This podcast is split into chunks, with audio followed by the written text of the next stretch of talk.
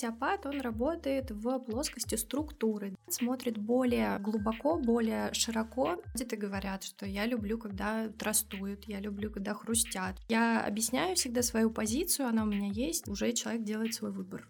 Вот это вот непонимание, с чем работает остеопат, в принципе, предполагает, что есть опрос, общение.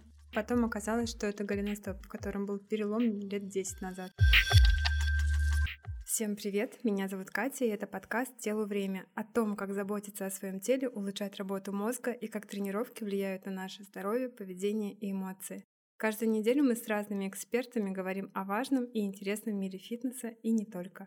Сегодня мы говорим с практикующим врачом-остеопатом Полиной Шароновой. Поговорим о том, что такое остеопатия, о мифах, с чем работает врач-остеопат, а также Полина ответит на вопросы. Полина, привет! Ну что, попытка номер 3. Спасибо, что ты здесь и согласилась перезаписать эпизод. Катюша, привет! Спасибо, что пригласила. Да, мы упорно перезаписываем этот выпуск, и я думаю, что он получится классным. Полин, к остеопатии относятся по-разному. Есть как обожатели, так и те, кто считает остеопатию шарлатанством. Почему так сложилось? Действительно так, и это идет от истории остеопатии, от того, как она зародилась в нашей стране. Зарождалась она 20 лет назад примерно, и зарождалась она как альтернативная медицина. Соответственно, любой человек мог стать остеопатом без медицинского образования. В то время, когда такие люди практиковали, были всякие случаи, и в целом об остеопатии пошла молва, что это просто альтернативная история. Но с 2015 года остеопатия стала уже врачебной специальностью. Соответственно, остеопат — это равно врач в нашей стране. Поэтому исторически так сложилось, что остеопатия пришла в нашу страну как альтернатива, но стала более официальной, уже медицинской специальностью. Сейчас мы наблюдаем остеопатическое становление в нашей стране как медицинской специальности, поэтому есть вот эта путаница, и она продолжается до сих пор, и со временем ее будет меньше и меньше. У меня заготовлен список вопросов из окошка в Инстаграм. Их достаточно много, они очень интересные и почти не повторяются. Давай по ним пройдемся, и я думаю, ответы на них очень хорошо раскроют тему, и как раз ты расскажешь о себе. И первый вопрос от меня. Что такое остеопатия, с чем он работает в теле? И многие считают, что только с костями. Если говорить про треугольник здоровья, я так начну издалека немножко, то мы состоим по этому треугольнику из структуры, да, то есть это кости, мышцы, связки, суставы, а далее это биохимия наша, да, это гормоны, иммунные клетки, и третье — это психика, да, психологическое наше состояние, эмоции и так далее. Соответственно, остеопат, он работает в плоскости структуры, да, то есть то, что можно потрогать. Если вас на сеансе врач там, да, или остеопат не трогает, значит, скорее всего, это не остеопатия. Должен быть телесный контакт обязательно. Поэтому остеопат работает с телом, работает он в профилактическом, скажем, таком режиме, да, то есть он не лечит какие-то заболевания уже серьезные, он лечит как бы функционально обратимые заболевания, как бы предболезнь. То есть вот такие нарушения, которые еще нельзя назвать какой-то болезнью, но они уже запускают болевые, может быть, ощущения в теле, какие-то ограничения движения. И мне очень нравится в этом треугольнике проводить такую параллель, что, например, для психики есть психолог, да, то есть это не психическое какое-то заболевание, например, да, а просто психологический какой-то дискомфорт, который мешает в жизни. Есть для этого психолог. Для биохимии есть нутрициолог, который посмотрит, о, у вас там повышено что-то или занижено, попринимаете, да, там измените питание. И вот остеопат в этом треугольнике как будто вот такой специалист, который может сказать, где добавить движение, да, где наоборот стабилизации добавить. И еще и руками с помощью своей пальпации, да, вот произвести манипуляции, которые будут на приеме уже видны, то есть качественное улучшение жизни. А чем остеопатия отличается от мануальной терапии? Остеопат смотрит более глубоко, более широко, потому что мануальный терапевт, он работает именно со структурой только. То есть он делает, как правило, трасты, это такие вот хрусты всем нам известные, то есть это высокоскоростные, низкоамплитудные техники. которые многие любят, потому что вырабатывается много эндорфинчиков. Есть ощущение, что что-то произошло. Остеопат так не работает чаще всего. Он, во-первых, собирает анамнез, он смотрит на человека в целом, проводит взаимосвязи. Остеопат, в общем, смотрит больше, чем кости. Он смотрит также и на внутренние органы, и на твердомозговую оболочку, на череп. То есть в целом остеопатия состоит из трех таких тоже, можно сказать, треугольника, где есть структура четкая, да, то есть кости, мышцы, связки, затем есть внутренности, которые наполняют эту структуру, там, желудок, кишечник и так далее. Также есть отдельная краниальная остеопатия, где работа идет с костями черепа, и это вот очень актуально для тех, кто, например, занимается ортодонтическим лечением, то есть они очень это чувствуют, как правило, потому что есть вмешательство уже в зубы, и, соответственно, они могут чувствовать головные боли, там, изменения. Поэтому остеопат просто работает шире, чем мануальщик, а в принципе мы знаем, нас учили тем же мануальным приемом. Но у остеопата просто больше вот эта палитра техник, очень много подходов, и чаще он выбирает более мягкий и более подходящий под данный случай технику. То есть он не просто трастует, думает о взаимосвязях и работает наиболее подходящими техниками, мягкими для пациента. Ты владеешь трастовыми техниками, но предпочитаешь их не использовать в своей работе. Да, я владею, но не использую, потому что траст — это высокоскоростная, низкоамплитудная техника, а можно, например, сделать низкоскоростную, получается, высокоамплитудную. Это артикуляция, то есть ты делаешь то же самое, просто это медленнее. То есть, как бы, да, это не так очевидно и не так эффектно, но это то же самое. Бывали ли у тебя такие случаи, когда человек после приема не чувствовал эффект?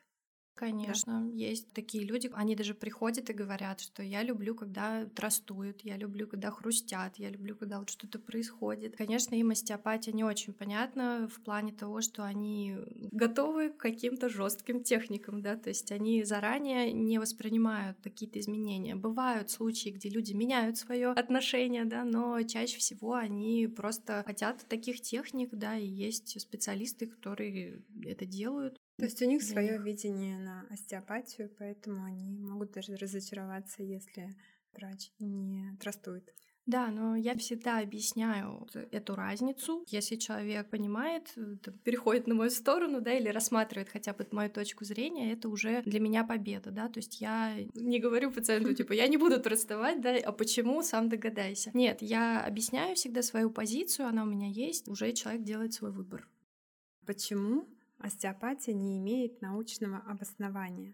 Конечно, я понимаю и сторону людей, которые против остеопатии, и за остеопатию. В общем, я всех понимаю, и с любой точки зрения могу посмотреть и сказать, да, вы правы. Но, опять же, сейчас в медицине есть такой радикализм, где делятся там на доказательную медицину врачи, там, да, и на превентивную. Соответственно, остеопатия, в принципе, относится к превентивной медицине, к интегративной медицине, и, соответственно, она не может доказать, что она там вылечивает какие-то хронические сложные заболевания. В этом нету смысла, потому что она просто не может, да, это сделать, она может поддержать. Соответственно, на том уровне, на котором возможно доказывать остеопатию, ее эффективность, это делается в моем вот университете, в котором я училась. Дмитрий Евгеньевич Мохов этим занимается, мой научный руководитель Милутко Юрий Александрович идет полным ходом обоснования остеопатии. Я училась 2 года в ординатуре с СЗГМУ имени Мечникова, соответственно, мы все выпускали диплом какой-то работы, соответственно, эта база есть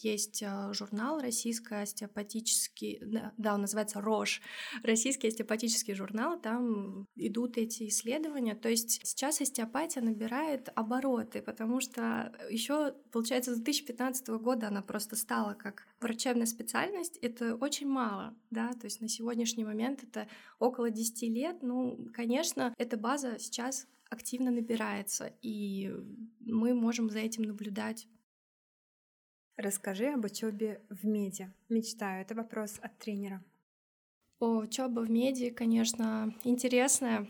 Но у меня, наверное, не было таких сильных сложностей в процессе, потому что я была после школы, меня обеспечили полностью родители, и я могла посвящать своей учебе достаточное количество времени. Я училась на бесплатном, я думаю, что ребята, которые учились на платном, и им нужно было еще работать, наверное, это было сложно совмещать. В моем случае это было несложно, но если ты зубрила, то можно закончить мед. Первые 3 года ты учишь просто очень углубленно там биохимию, там физику, анатомию. То есть ты просто учишь теорию, а последние 3 года ты практику уже смотришь в больницах, как это вообще все выглядит, и пытаешься судорожно понять, кем тебе стать, потому что на выходе из универа ты очень много имеешь возможностей. Можешь стать хирургом, так и просто сидеть там генетиком, то есть такой разброс огромный, что очень сложно как-то понять вообще, где лежит твое призвание, дело твое. Поэтому в целом нет, это посильно. Но опять же, если это тренер, скорее всего, этот человек уже состоялся, это взрослый человек, и, соответственно, наверное, я бы не рекомендовала идти в мед взрослому человеку, потому что, я бы не пошла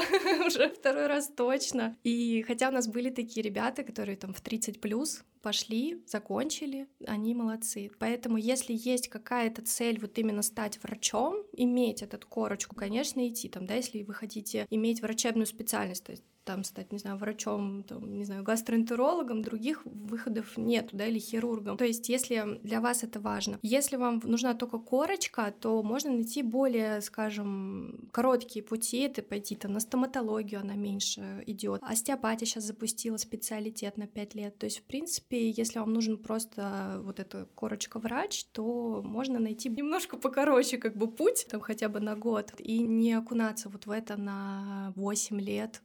Это действительно большой кусок жизни, который, не знаю, я не готова была бы повторить заново. А почему ты выбрала остеопатию? Остеопатию я выбрала из-за интереса. У меня, кстати, папа ходил к остеопату, и я как-то присматривалась к этому направлению, потому что он имел какие-то успехи в этом деле. Сейчас я понимаю, что немножко там все не так было. Я была, все равно как-то очарована какими-то вещами, то есть. Но это просто было мое какое-то первое знакомство, и, соответственно, потом так получилось, что мой муж, он с нами учился, и он ездил на конференцию в Москву, и увидел листовку о том, что есть вообще-то остеопатия, ординатура, а я об этом не знала. И когда он мне об этом сказал, я поняла, что в нашем универе первая ординатура вообще в России, она только началась, и я заинтересовалась, ходила на открытые двери, нашла своего научного руководителя в будущем, как оказалось, ходила к нему на прием, написала девочке, которая уже училась на 1-м курсе, вот это была как бы дебют остеопатии, ординатуры именно. Все об этом узнала максимально и поняла, что хочу, потому что у меня было либо невролог, либо остеопат. Но я понимала, что после неврологии я, скорее всего, пойду в остеопатию, соответственно, я подумала, что можно просто этот путь немножечко сократить. И поэтому как-то вот так случилось ситуативно, да, то есть просто сложилось. Такой судьбоносный буклетик. Да. То есть ты провела сначала расследование, а только потом пошла в это. Да, конечно, у меня были сомнения, у меня были вопросы, и когда у нас было первое собрание, да, и Дмитрий Евгеньевич Мохов нам рассказал о том, что такое остеопатия, что это не шарлатаны, что мы делаем там, да, что это не работа с энергетическими центрами и так далее. Меня это прям так подуспокоило, я заплатила за 1-й триместр и подумала, что, если что, я всегда могу уйти, если мне прям сильно что-то не понравится, как бы, да, и всё-таки такой выбор делать, там, да, связывать жизнь с профессией, это важно. И я подумала, что да, мне нужно попробовать, но я давала себе вот этот как бы люфт, что типа, если не понравится. Но мне понравилось. А желание стать неврологом еще осталось или оно уже угасло?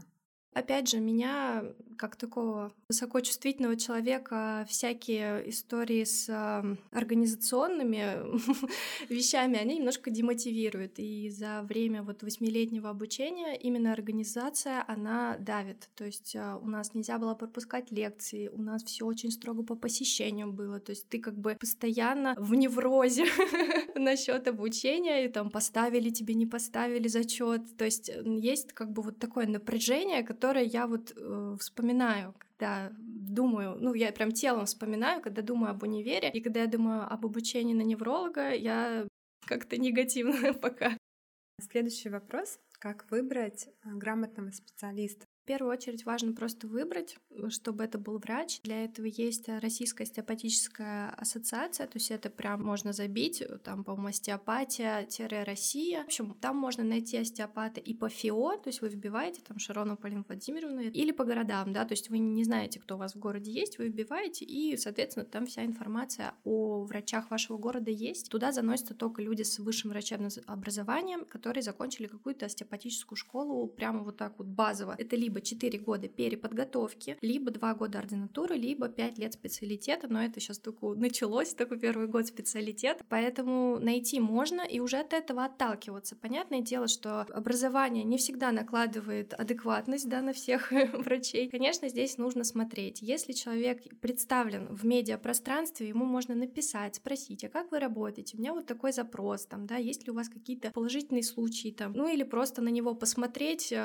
почитать, потому что, конечно, врачи обучаются в течение своей жизни и после остеопатии, и до. И кто-то владеет приемами там китайской медицины, кто-то больше там с массажными техниками, в общем, кинезиология. Очень много всего, куда люди еще идут обучаться, соответственно, может быть такой симбиоз. Просто вам нужно понимать, что это симбиоз, и что человек делает, что вот это вот остеопатия, а это вот уже гомеопатия, допустим, какая-то, да. Хотя вот лично я в гомеопатию не очень верю, я, наверное, тот редкий остеопат, который не верит в гомеопатию, но это я. Ну, понятное дело, что со временем может все измениться, но пока так. Соответственно, бывает как бы симбиоз профессий, да, но опять же важно вам тоже об этом знать, что человек говорит, а вот сейчас я вот кинезиологию буду использовать там. И вы понимаете, что, о, ну, окей. Но в целом, как бы вот эта атмосфера врачебного приема, она в принципе предполагает, что есть опрос, общение про ваши болезни, про ваши жалобы, про то, что у вас было. Если есть анализы, то просмотр этих анализов.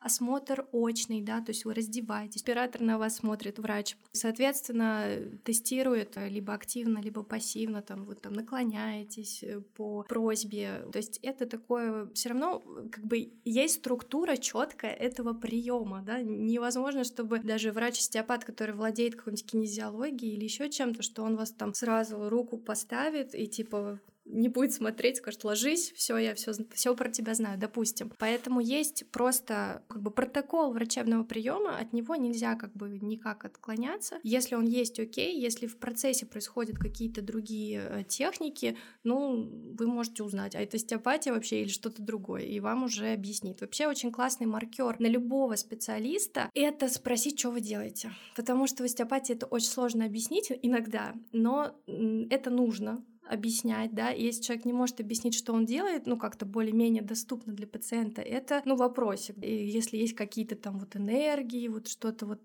какие-то такие обтекаемые очень вещи, это уже может быть как тревожный звоночек. Бывало, что ты отказывала людям?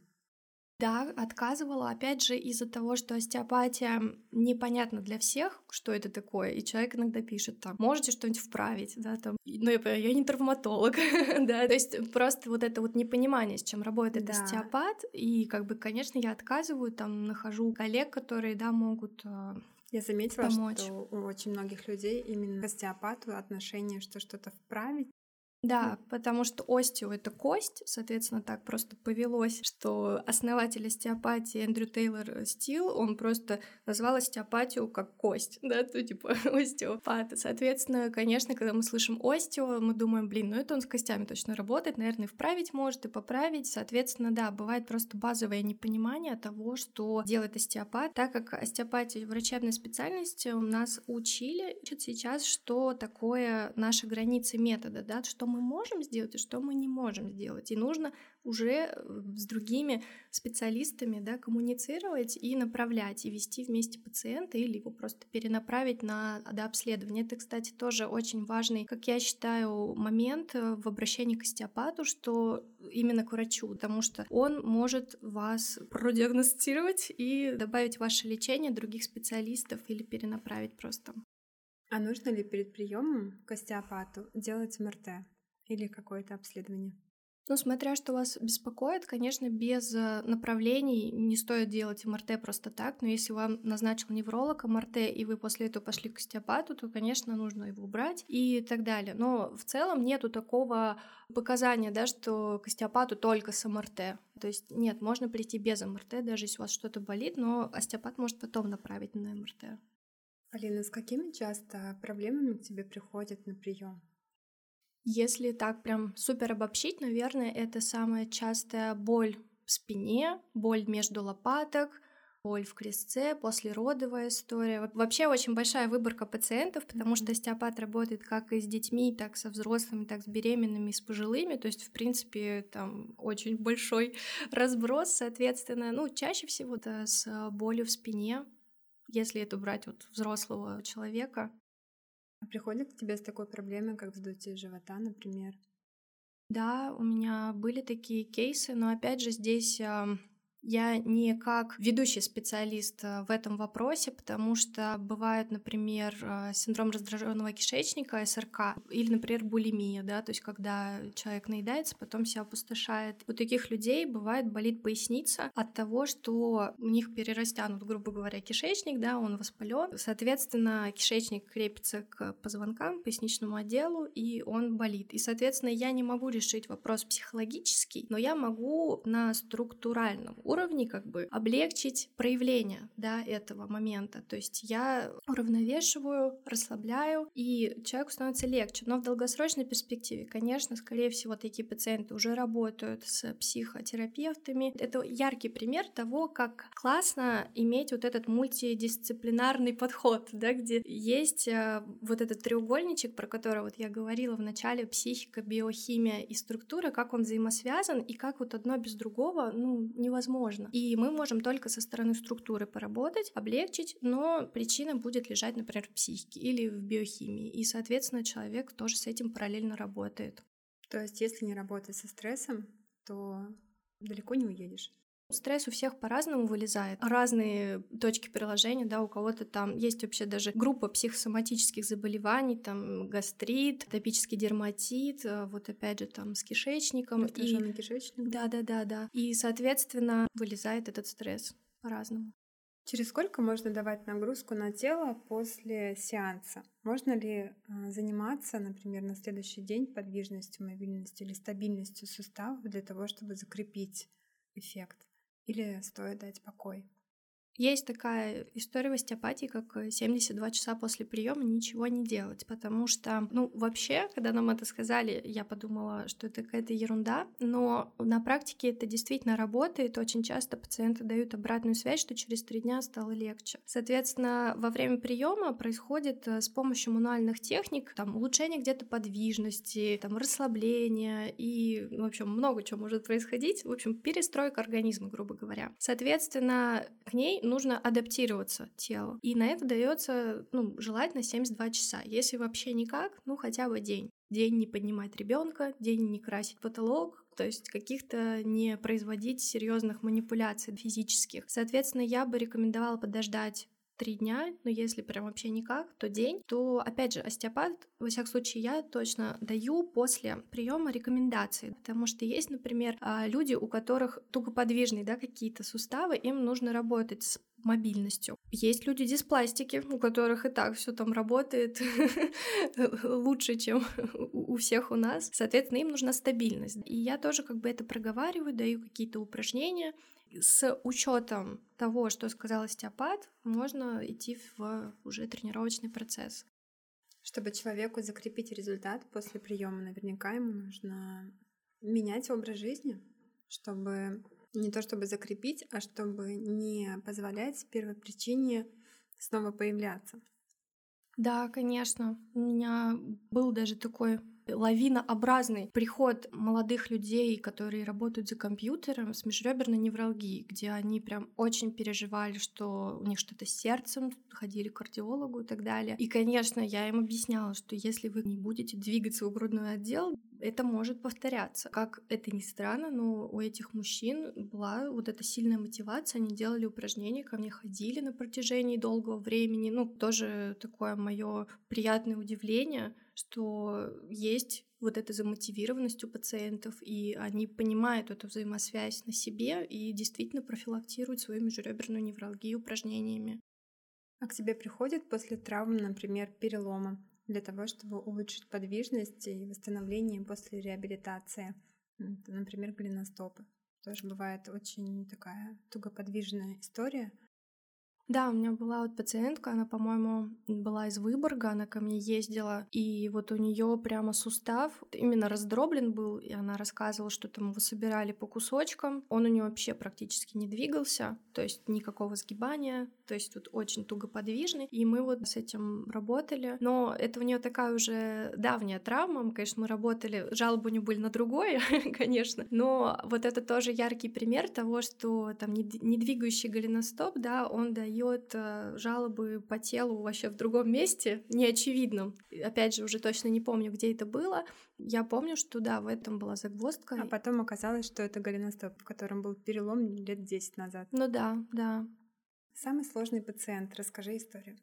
Самый сложный у меня ассоциируется с трудным, то, что не получилось, да, потому что бывают случаи, где ты бьешься и не получается. Наверное, самый интересный. Но самое интересное у меня это, когда есть какие-то гипотезы о человеке, о том, сколько с ним работать, и они потом опровергаются. Например, у меня была пациентка недавно, не так давно у нее была боль в шее, она не могла поворачивать голову вправо, типа 10 лет, ну, то есть у нее там прям что-то такое супер хроническое было, и я думала, ой, наверное, я ей не смогу быстро помочь, нам нужно будет прям долго работать. Но в итоге через уже один сеанс, но опять же, ей давала упражнения, она их делала. Ну вот, когда люди делают упражнения, все происходит очень быстро, вот это реально очень классно. Ну и выполняют рекомендации. Она все делала, она умничка, кстати, нейрофитнес ей тоже давала с глазами. А мужичок, мне это прям пригодилось в данном случае, и вот ей стало очень классно с шеей. Мы вот поработали буквально 3 сеанса, я ей сказала, что я не могу ей, я не знаю, что найти, чтобы с ней еще там поработать. То есть я не приверженец там 10-20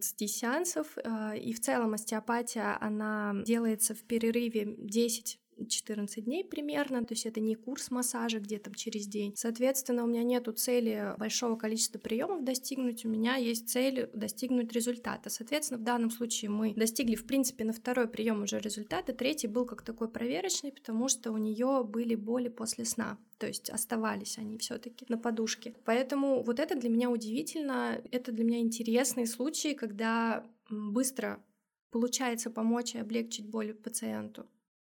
Я знаю, что ты параллельно учишься на тренерских курсах различных. Ты это делаешь для того, чтобы перейти в тренерскую деятельность или для того, чтобы расширить свой взгляд на тело человека? Я в тренерство вошла как куратор курса Виолетты Фериферовой, и вот я 2 года уже у нее куратор регулярно, и, конечно, и для себя мне тоже это интересно очень. Сейчас прохожу тоже курс вот Христины Жариковой, и у Воронины Иоанны проходила. Я это делаю из-за интереса, потому что, конечно, я много чего могу сделать на приеме, но, опять же, будет круче, если человек будет делать упражнения сам, и понимать, что, чем он двигает и как это влияет на тело. Соответственно, я не хочу уходить в тренерство, хотя у меня есть люди, которых я тренирую, но это не основная моя деятельность, это просто, скажем, как дополнение, которое, мне кажется, очень здорово, и это реально как дополнение к остеопатии супер. То есть это для закрепления результата. Как часто посещать? Например, вот со мной, как с тренером, могут заниматься неделями, месяцами, годами. Вот человек приходит, например, она решается за 2-3-4 сеанса, затем я говорю человеку, можем увидеться через полгода-год, если есть жалобы раньше, приходите раньше. То есть это такая профилактическая история, соответственно, вот классная аналогия все-таки с тем, что есть психолог, который как бы подчищает какие-то проблемы на пути, есть там нутрициолог, который тоже не допускает развития каких-то дефицитов и так далее, а есть остеопат, который тоже смотрит и как бы чекает условно вашу опорно-двигательную систему. И можно регулярно посещать остеопата, просто промежутки будут, ну, можно вот на полгода уйти, на год вообще спокойно. А бывают ли остеопаты для животных? Это очень интересно. Я видела, что есть такие клиники в Питере, но я изучила вопрос немножко. Я поняла, что это ветеринары, которые обучились остеопатии для людей и, видимо, ее адаптировали для животных. То есть у них образование остеопатическое для взрослых. То есть в России нет такого ветеринарного направления, как остеопат для животных. Ну вот, насколько я знаю, нет. Но, может быть, что-то изменилось, потому что тут такие изменения каждый год, то специалитет открывается, то еще что-то. Может быть, есть. Надо будет глянуть еще. Встречала видео и рилс, где так эффектно щелкают кошкам, и кошки-собаки с такими глазами. Да, вот они не могут сказать, что им больно. Вообще, это очень важно за пациентом следить во время сеанса и всегда быть к нему лицом. Даже если ты там что-то делаешь на ноге, все равно смотреть на его лицо, потому что где-то он может поморщиться, не сказать или стесняться, но ты должен понимать, как бы больно ему, не больно, комфортно или нет. Поэтому у животных такая безвыходная немножко ситуация. Не могут сказать, что мне больно, не надо меня расставать. Но опять же, повторяю, что трасты — это такая история все-таки травматичная для тканей, и есть какие-то еще и подводные камни, если у человека есть какие-то заболевания, да, что можно что-то обострить, поэтому я на животных тоже не рекомендую трасты. Знаешь, для меня недавно стало открытием, что остеопат в теории, по крайней мере, может помочь с задержкой речевого развития. Иногда не помогает, честно скажу. То есть были случаи, где у меня не было эффекта. В целом хорошо это, когда, опять же, сопровождает с восполнением дефицитов, там ферритин смотреть нужно. Также еще логопедический массаж, то есть с логопедом занятия. То есть в комплексе это может быть. Чаще всего это дети. Да. Как происходит работа с детьми, которые пришли с таким запросом? Сначала его надо уложить, но, скорее всего, это не получится. Поэтому нужно запастись игрушками и терпением. Вообще дети очень чувствительны к голове. Они иногда даже совсем малыши, они просто твою руку вот отталкивают. То есть это такая для них зона прямо священная. Поэтому если ребенок допустил к голове, это очень классно. Обычно это происходит где-то середина, конец сеанса. Да. Ну, я понимаю детей, потому что тебя приводят в незнакомое место, незнакомая женщина, к тебе тянет руки, тебя раздевают. Ну, я понимаю их стресс, поэтому я стараюсь всегда закладывать побольше времени на детский прием, чтобы просто вот эта адаптация, она как-то прошла, мы нашли какой-то общий язык, или ребенок просто адаптировался. Соответственно, иногда в ход идут мультики, потому что иногда дети прям, хотят что-то, да, вот такое безопасное, понятное для себя и отвлечься. Соответственно, работа идет, как правило, с черепом. Это вот краниальная остеопатия, каждая косточка, она имеет свое движение, там есть паттерны, как кости встают. Также там это работа подзатылочной зоны. Некоторые остеопаты работают прямо на мозге, то есть я, честно сказать, так не работаю. В общем, там есть с чем поработать. То есть там твердомозговая оболочка, также с ротовой полостью, там с нижней челюстью. В целом это вот работа с черепом, конечно, в первую очередь. А есть ли ограничения по возрасту? У меня был самый маленький возраст, девочке было буквально несколько дней, и это такое, на самом деле, доверие, потому что прям вообще она такая крошка была, такая хорошая. Я работала и с мамой, и с ней. Но в целом по законодательству есть ограничение такое четкое. Но если есть человек, которому вы доверяете, остеопат, да, например, какой-нибудь семейный, когда вы уже там сами ходите годами, не знаю, ваши близкие, родные, то, конечно, чем раньше, тем лучше. Потому что еще на таком этапе хрящей, когда еще нет вот этого окостенения, легче какие-то истории исправить. Почему так дорого? Наверное, смотря для кого дорого.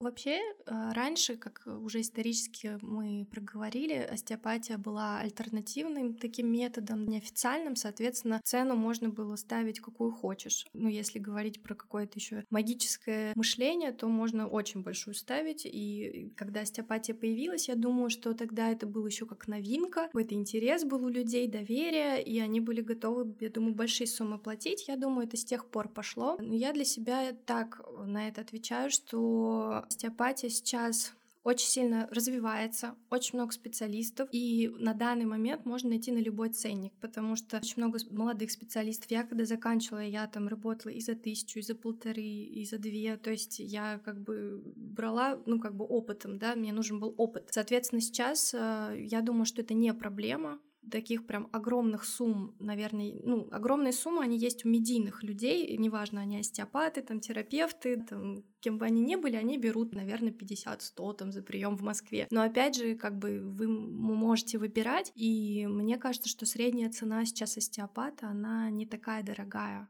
То есть это тоже как бы стереотип, который был, ну, это было реальностью, да, были вот эти дорогие приемы. Раньше наверняка, как у альтернативной какой-то истории, но сейчас, когда это уже врачебное, там нету таких сумм. А сколько стоит прием у тебя? Сейчас у меня стоит 4000 взрослый, 3,5 детский. Полина, какие у тебя жизненные ценности? Я, кстати, недавно поняла, что у меня жизненная ценность очень сильно — это семья. Я как-то недооценивала, мне кажется, раньше эту ценность. Ну, или не прочувствовала. Ну, семья точно, здоровье. И я поняла, что мне очень важно помогать людям. Ты любишь свою работу? Да, я люблю свою работу. Мне кажется, она очень такая уникальная. Я вижу в ней очень много плюсов. Мне она и по психотипу очень подходит. То есть я, так как человек сверхчувствительный, мне это в данном случае играет на руку. Вот в моей профессии мне это на руку. Если бы ты была животным, то каким? Ой, наверное, я была бы белкой. Мне кажется. Почему белкой?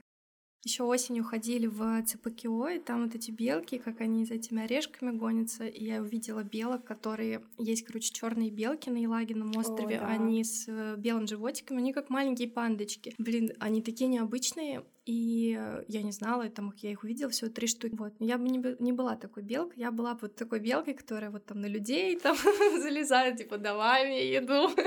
Мне кажется, я была бы наглой белкой, потому что, не знаю, хотелось бы кушать и общаться с другими людьми и другими белками. Спасибо тебе большое. Мне очень понравилось с тобой говорить. Катюша, спасибо, что пригласила. Я очень рада. Я рада, что все получилось. Да. Пока-пока.